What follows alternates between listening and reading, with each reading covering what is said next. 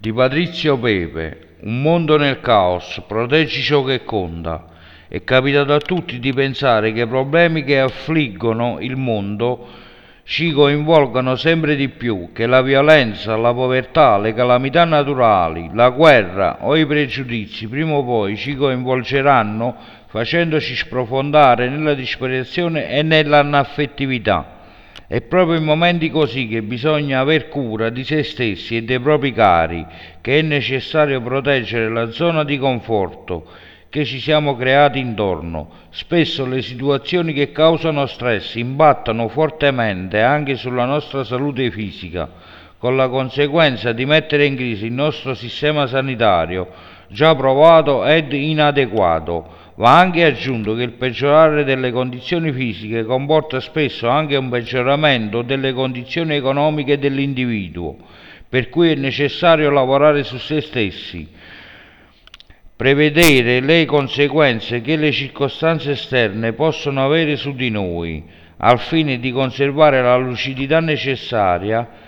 per fare le scelte giuste al momento opportuno. La stessa cura occorre averla per la prevenzione delle malattie, tenere sempre presente l'igiene del corpo e di tutte le cose che ci circondano, lavarsi spesso le mani, specialmente prima di maneggiare il cibo, prendere le opportune precauzioni quando ci si trova a contatto con persone ammalate, mangiare sano, non eccedere con i grassi e gli zuccheri, bere molto, consumare frutta e verdura, evitare di fumare, non eccedere nel consumo di alcol. Sono tutte abitudini sane che devono diventare consuetudini. Tutto ciò insieme ad un ciclo veglia sonno adeguato contribuisce anche a evitare spese per l'acquisto di farmaci ed a cautelarci dalle difficoltà economiche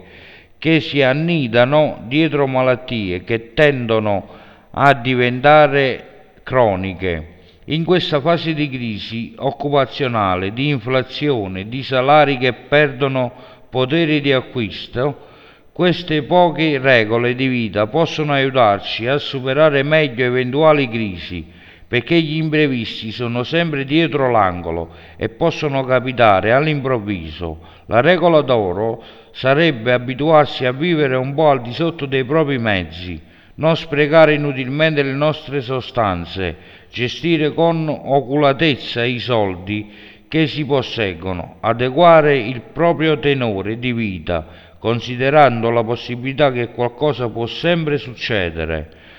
So che tutto ciò sembra pura retorica, ma non è così. Tutto questo io l'ho vissuto a seguito di un cancro al cervello che decisi di chiamare mostro, che ho dovuto affrontare senza essere stato previdente. Tra le conseguenze, la mia mancata previdenza ha comportato che per me si aprissero le porte del carcere,